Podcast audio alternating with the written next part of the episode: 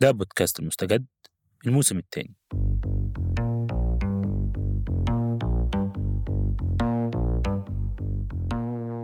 هاي الحلقة الثامنة من هالموسم في بودكاست المستجد. بكل أسبوع بنحاول نقدم لكم خبر واحد ونغوص شوي بالتفاصيل. رح نكون معكم أنا لما رباح وهشام إسماعيل والخبر اليوم من العراق. في 9 سبتمبر قررت أمريكا تقلل وجودها العسكري في العراق من حوالي 5200 جندي ل 3000 لحد نهاية الشهر الإعلان ده جاي بعد تسليم 8 قواعد عسكرية للقوات العراقية خلال الشهور اللي فاتت مين سلمها للقوات العراقية؟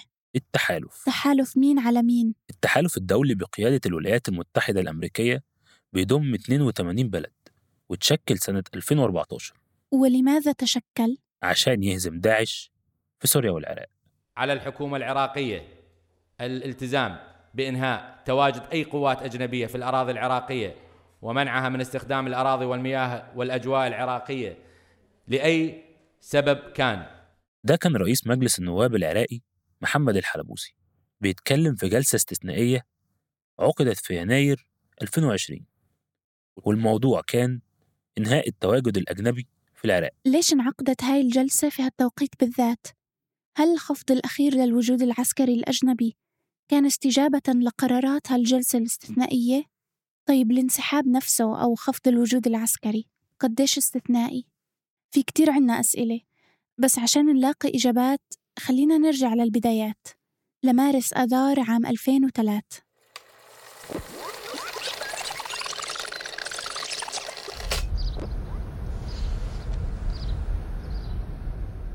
أنتوا سامعين صوت العصافير؟ التسجيل ده من فيديو أرشيفي بعنوان القوات الأمريكية تدخل العراق. بنشوف فيه عدد آليات عسكرية ما بتخلصش. بتمشي في شوارع عراقية متتالية ومن واحدة من الآليات العسكرية بيظهر جندي حامل العلم الأمريكي وبيلوح بيه.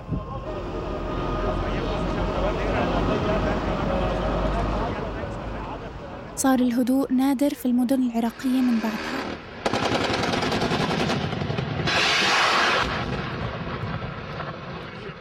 وكانوا الملايين من حوالين العالم وقتها بيسمعوا كلمة الرئيس الأمريكي جورج بوش الابن.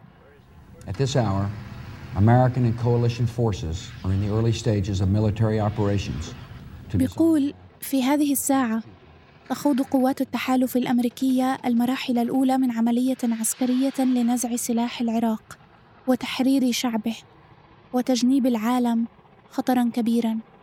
على ذمته يعني. كان اسم هالعملية العسكرية الحرية من أجل العراق. العالم كمان ما كان شايفها بداية الحرية من أجل العراق. المظاهرات عمت عواصم العالم احتجاجا على الحرب. The American occupation of Iraq is the occupation of the entire Arab world.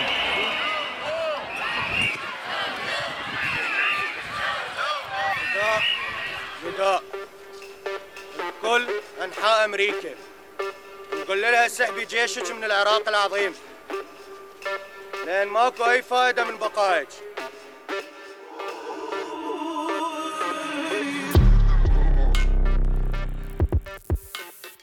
ومن وقتها وخلال ال 17 سنة اللي فاتوا تحولت العراق لساحة قتال.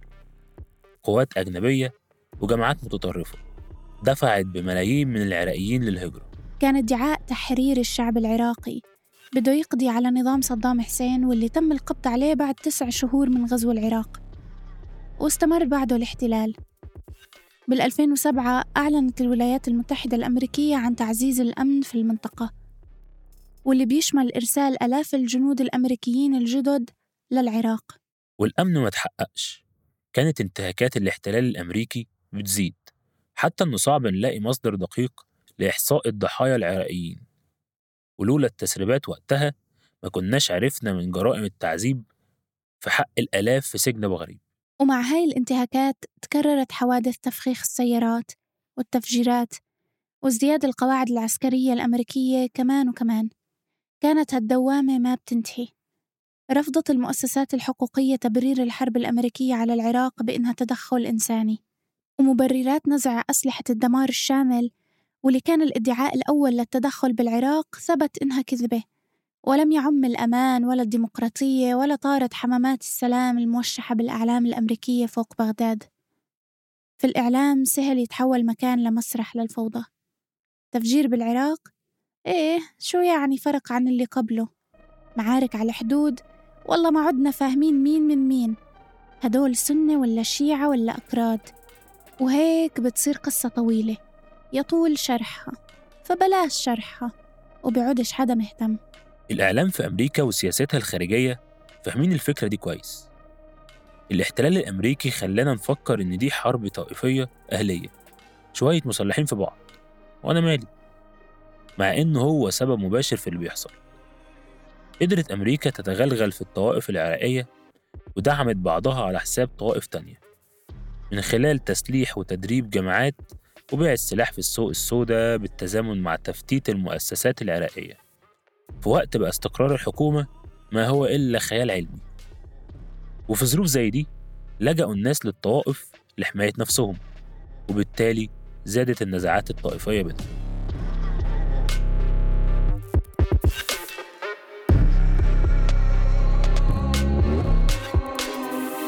الوجود الأمريكي في العراق ما كانش ثابت طول الوقت. فعبر باراك أوباما في حملته الانتخابية سنة 2008 عن نواياه في سحب القوات الأمريكية من العراق وده لو فاز بالانتخابات. I will give our military a new mission on my first day in office ending this war. يعني انسحاب القوات الأمريكية مش بالضرورة يعني إنهاء نفوذها.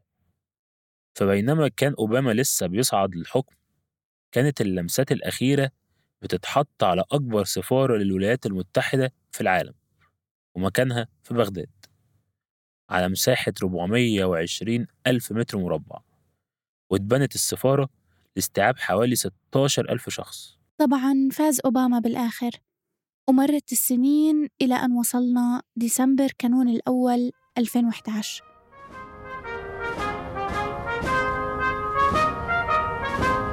حفل انسحاب القوات الأمريكية من العراق.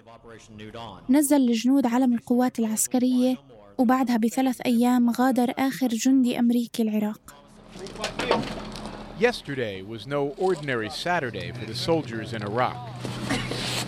It was the last Saturday in Iraq. عبروا الحدود الكويتية واستقبلهم على الطرف الثاني قوات أمريكية وكويتية لكن أمريكا حافظت على وجودها العسكري في قاعدة عين الأسد الجوية في الأنبار وأوباما وقتها قال إن الأمريكيين هيسيبوا وراهم عراق صاحب سيادة مستقر ومعتمد على نفسه. يعني أخيرا بقى العراق ذو سيادة؟ إحنا بنحكي عن 2011 يعني بنفس السنة اللي تصاعدت فيها الحركات الشعبية في العالم العربي وشفنا تغييرات سياسية وثورات وتغيير حكومات وظهرت جماعات مسلحة وتنظيمات مثل تنظيم داعش. اللي قدر يبسط نفوذه في شمال العراق وشمال سوريا.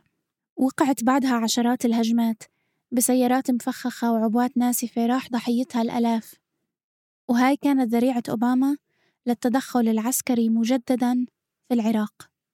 في أغسطس 2014 أعلن أوباما في خطابه عن ضرورة هذا التدخل. وانطلقت بعد الخطاب صافرة لتعلن عن بدء الغارات الجوية.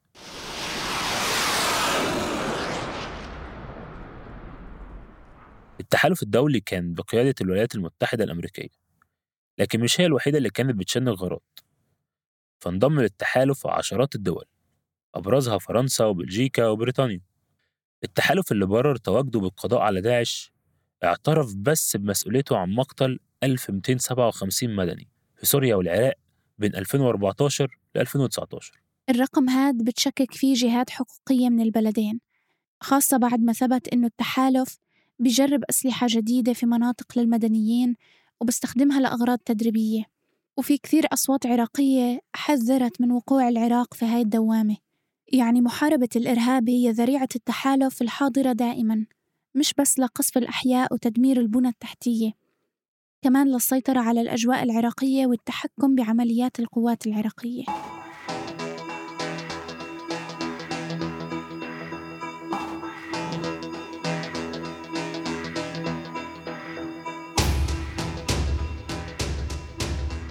في شباط فبراير 2017 كانت عم تنبنى ثاني أكبر قنصلية أمريكية في العالم في كردستان.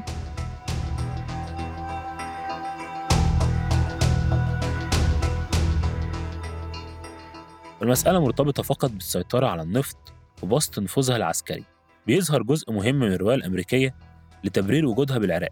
لتكون في المرصاد لإيران العدو الاستراتيجي لأمريكا. وصلنا 2020 في بداية السنة في يناير كنا بنشير أخبار وكمان memes عن بداية الحرب العالمية الثالثة وده بعد ما سمعنا خبر اغتيال الجنرال الإيراني قاسم سليماني في بغداد.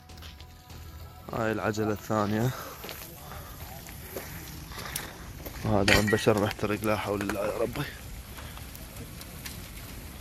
هاي هم جثة.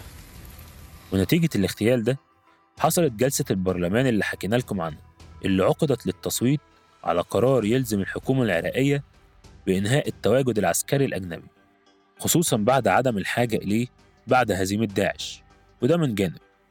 من جانب تاني كان في كتل برلمانية بتتساءل إيه هو البديل؟ لو ما عندناش اتفاقية أمنية مع الأمريكيين مين اللي هيحفظ الأمن؟ وردا على الاغتيال كمان قصفت إيران قواعد عسكرية أمريكية في العراق. الاغتيال كان فعلا ضربة موجعة لإيران. بس كمان فتح على أمريكا باب التهديدات الإيرانية.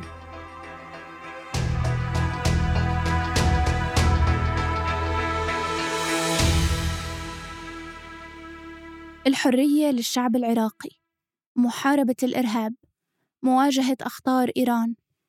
الخطاب الأمريكي بتبدل بكل مرحلة بس الواقع هو هو.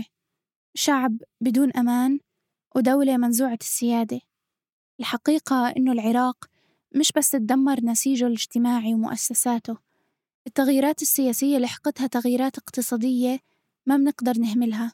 بعد ما كان النفط العراقي مؤمم وغير متاح للشركات الغربية هذا قبل 2003 صار قطاع مخصص يعني مسيطر عليه تماما من شركات أجنبية خاصة وبالأخص أمريكية. وطبعا كانت النوايا الأمريكية واضحة من البداية.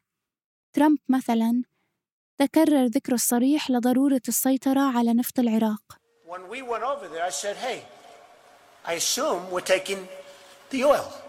Are we taking the oil? You know, in the old days, you had a war. You ever hear the expression, to the victor belongs the spoils?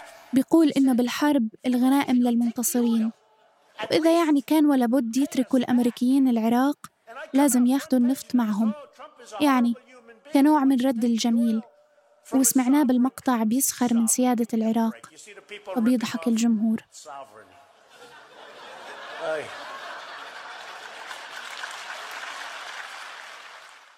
موقع العراق الاستراتيجي ومخزون النفط هما سببين كفاية للأطماع دي كلها وبيدفع تمنها العراق وشعبه الولايات المتحدة حتى لو وعدت بالانسحاب أكتر من مرة كانت كل مرة بتأكد على وجودها طويل الأمد في العراق لكن الولايات المتحدة ما أفصحتش عن الحجم الفعلي لهذا الوجود. بتدعي الولايات إنهاء سيطرتها على أراضي العراق لكنها بتسيب وراها منشآت وجنود وقواعد عسكرية وحكومة مفككة مبنية على المحاصصة الطائفية. وشعب بيواجه التبعات دي لوحده من حوالي 20 سنة.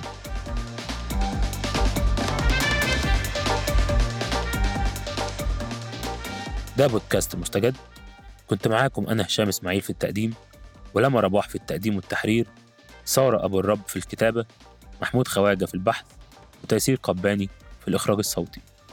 ما تنسوش تشتركوا في قناة بودكاست المستجد على منصة البودكاست اللي بتفضلوها عشان تتابعوا حلقاتنا اللي جاية.